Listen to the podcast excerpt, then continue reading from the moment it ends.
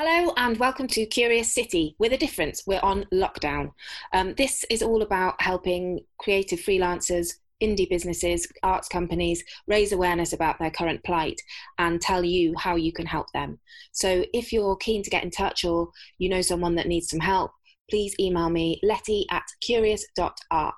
And just to say, we are recording this online, so the audio isn't usual industry studio spec. So forgive us for that and enjoy. Hello and welcome to Curious City on Lockdown. Today I'm talking to Paul Ridgway, who is one of the co founders of the technology consultancy company The Curve. Paul, hello. Hello. Thank you for talking to me today. No problem. We're using some technology, aren't we? We are. yeah. um, so, could you just tell our listeners a little bit about who you are and what The Curve does normally, i.e., when we're not in the middle of an unprecedented pandemic?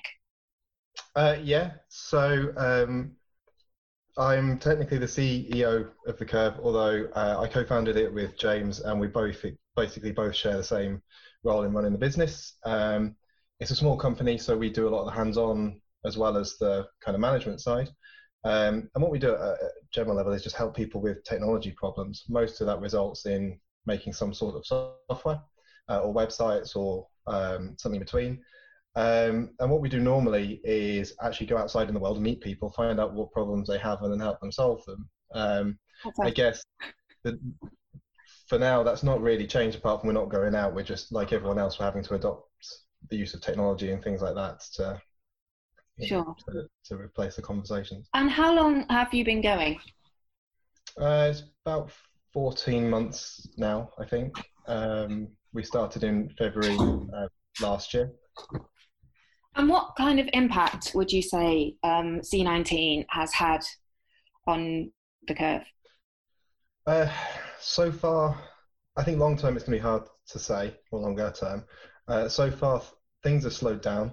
Um, so a lot of the projects that we do would fall under the category of business improvement. And when people are trying to survive, improvement is not really front of mind. Sure. When survival is front of mind. Um, so is there a flip side to that? Do they try and do kind of emergency tactics?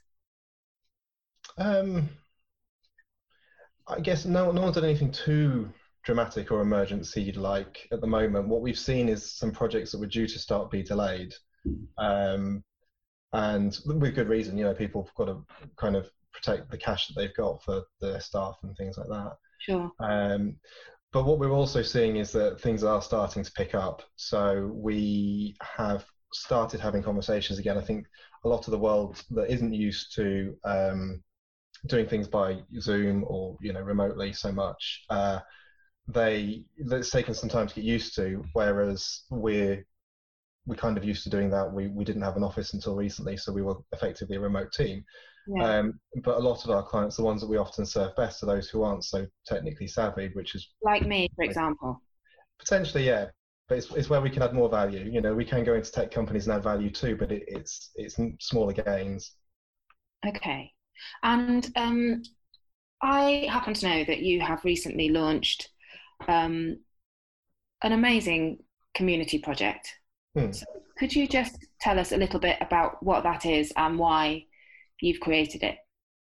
Yeah, I'll I'll start with why because I think it leads into what. Um, I think it was at the end of the first week of the kind of the proper lockdown where uh, we were looking at a couple of things really. We were looking at how do we how do we survive the short term. Um, I think everyone kind of went into a bit of a crisis mode at that point. Um, and it basically boiled down to a couple of things. Uh, we massively reduced our overhead so we could reduce our operating costs um, and that allowed us to potentially go for longer uh, if there's a, a, lesser amount of work, but it also allowed us to offer our services to people who needed them uh, for less. Um, so the areas we're targeting for that primarily are people who have been impacted directly. So shops that can't can only serve people through deliveries or online, or mm-hmm. uh, companies kind of adjacent who service the hospitality industry, whereby their workers reduced as well as an indirect result. Um, so for those sorts of people, we, we've, we've got ourselves into a position where we could do work either for free or at cost, um, depending on the sort of deal. Um, but along with that, we you know we're thinking what what else can we do? Cutting our costs is one thing, and it's it's partly about survival. It's partly about helping people. Um, we can't go out and uh, or at least we're not qualified to go out and do shifts at the hospital and things like that. Um, yeah. So the skills that we've got, we looked to apply them to uh, companies that we could help, but also uh, we looked at trying to connect people together. So the project that we did, um, which we called In It Together, um, allows people to list help that they're, provide, they're prepared to provide online uh, and for others to find it. Um, and the reason I got us thinking about that in part is that we started getting these leaflets and flyers and bits of printed paper through the door with people offering help, which is yeah. Fine if you, you can go out and you can post those things and you're in an area where someone's doing that. But we're, um, we're not allowed to anymore, are we? Well, not really, unless you combine it with a run. Uh, or something that's that will be considered yeah. exercise. But we were thinking that there's plenty of people who can offer services that aren't necessarily local or not locally constrained, or they're in a position where they can offer them wider than just a street.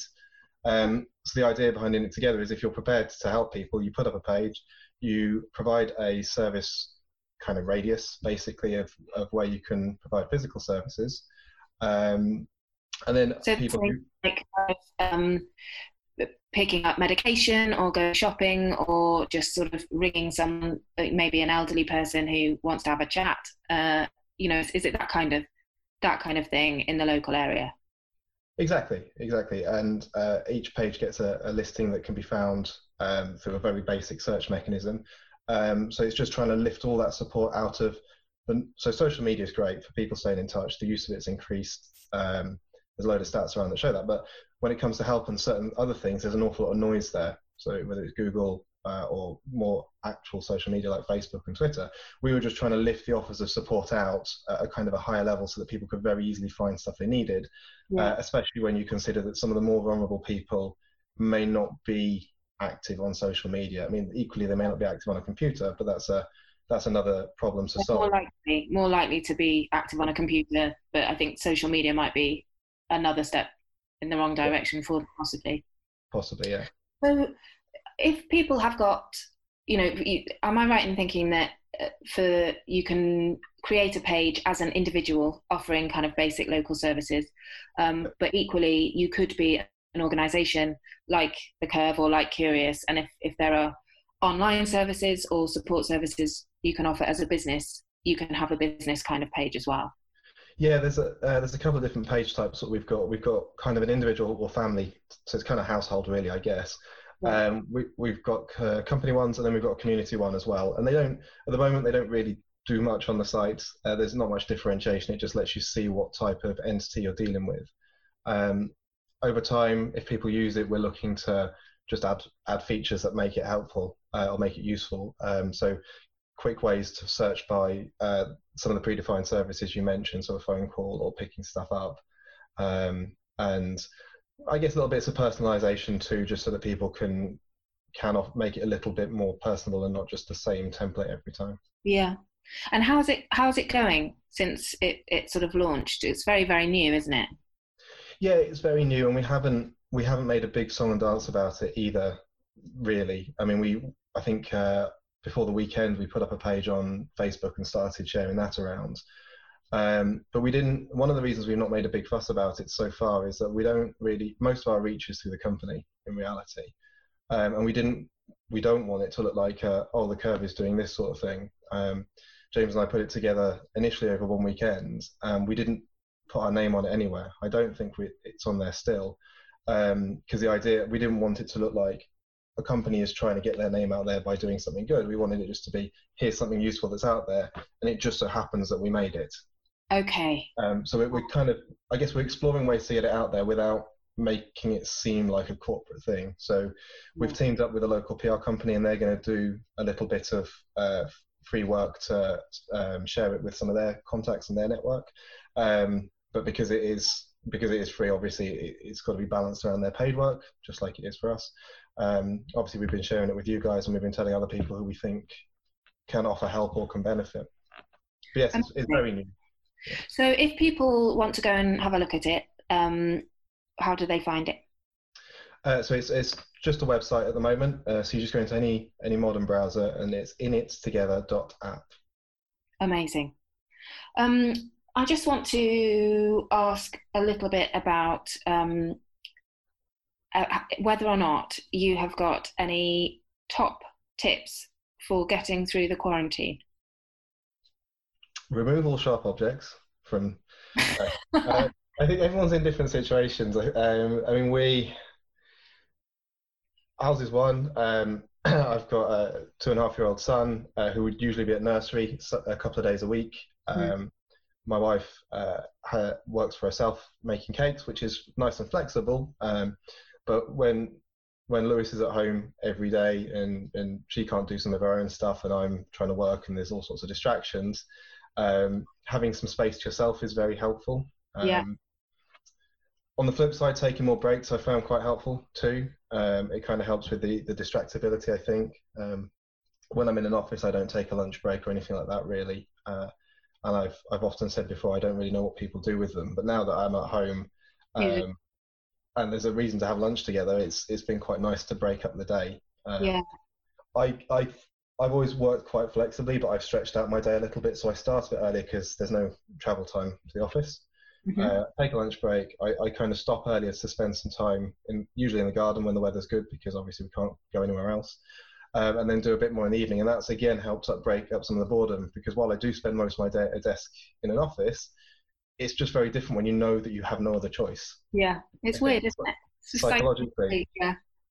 Um, and could you give us three recommendations for useful pieces of lockdown technology? Well, I guess that the the first one or two is kind of obvious. You know, microphone, decent microphone, decent webcam. If you haven't got a laptop, yeah. Um, because I, obviously people are used to doing phone calls and stuff, but I think the, the use of video has probably gone through the roof at the moment. Yeah. Um, and I think it's actually quite helpful to people to be able to see each other. I hate video calls, but I've I have the camera on every time now. You're doing very well on this one. Well, thank you. it doesn't take too much effort apart from not clicking the button to turn it off. Yeah. Um, so I think that's a good thing. Uh, to be honest, it depends on the type of job. If it's a desk job, then a proper desk and a chair is really important. Um, we've recently invested in the office in standing desks, which has been really nice when you spend the whole day sitting down. Unfortunately, I can't get them home. Um, Bad luck. But some of some of my colleagues were a bench. I'm on a on a hard wooden bench in my mum's kitchen. That's yeah, not doing me any favors.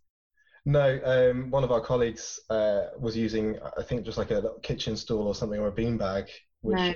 um, no. didn't sound great. So, fortunately, before we went into like proper proper lockdown, I was able to go to the office and, and take a couple of the chairs and distribute them amongst people. So we had uh, we could at least deal with that. And then the other thing is again, it's uh, it's very um, relevant to, to my job, spending a lot of day in front of the computer, but also not working on a laptop screen and being hunched over a laptop keyboard. So either get a monitor, get a keyboard and a mouse if you can if you can justify it and afford it. Uh, if you need something cheaper, just get a laptop stand and a cheap keyboard so that you're not, you know, your monitors for ergonomics is supposed to be kind of around eye level or the top of it is supposed to be. Um, and I think you know if you're not used to having to sit at a desk all day and do all your meetings by um, by Zoom or Hangouts or whatever, then if I had to pick a couple of things, that's probably what I'd start with. Thank you, thank you, Paul. And finally, what is the first thing you're going to do when lockdown is declared over and it's safe to go outside? That's a tough one, I think. Um, being being from a technology background, I'm generally more indoors than outdoors. Um, so you just stay inside? Well, I don't know about that. I mean, we've because we've got the dogs, we can take them out for a walk. It's considered exercise. We're not really breaking any of the rules, as far as I'm aware. Um, and we're, we're near a public space, so it's quite easy to stay away from people. So it's not been too bad, and we don't, you know, we've got a garden. We don't live in a flat, so again, it's like I think we're we do we're, we're better off with the, the setup that we happen to have than than some people probably are. So kind of, I'm quite pleased for that. Um, probably I might just go for a long drive. I know it's not very environmentally friendly, but um, having only having only seen Walkley for the last couple of weeks, it'd be nice to just go somewhere else. Weeks or something like that. Yeah, probably something like that. Nowhere specific, just somewhere that's. Yeah. Yes. In fact, that's probably what I would do. go to the pub. Yeah, I think I think a lot of people listening can fully identify with that. Um, yeah. Paul, thank you so much for talking to me today. Um, and we will be doing some promoting of you, The Curve, who are excellent. So we work with you lots. uh, and also the In It Together app. So stay safe, stay strong. A Curious Arts production.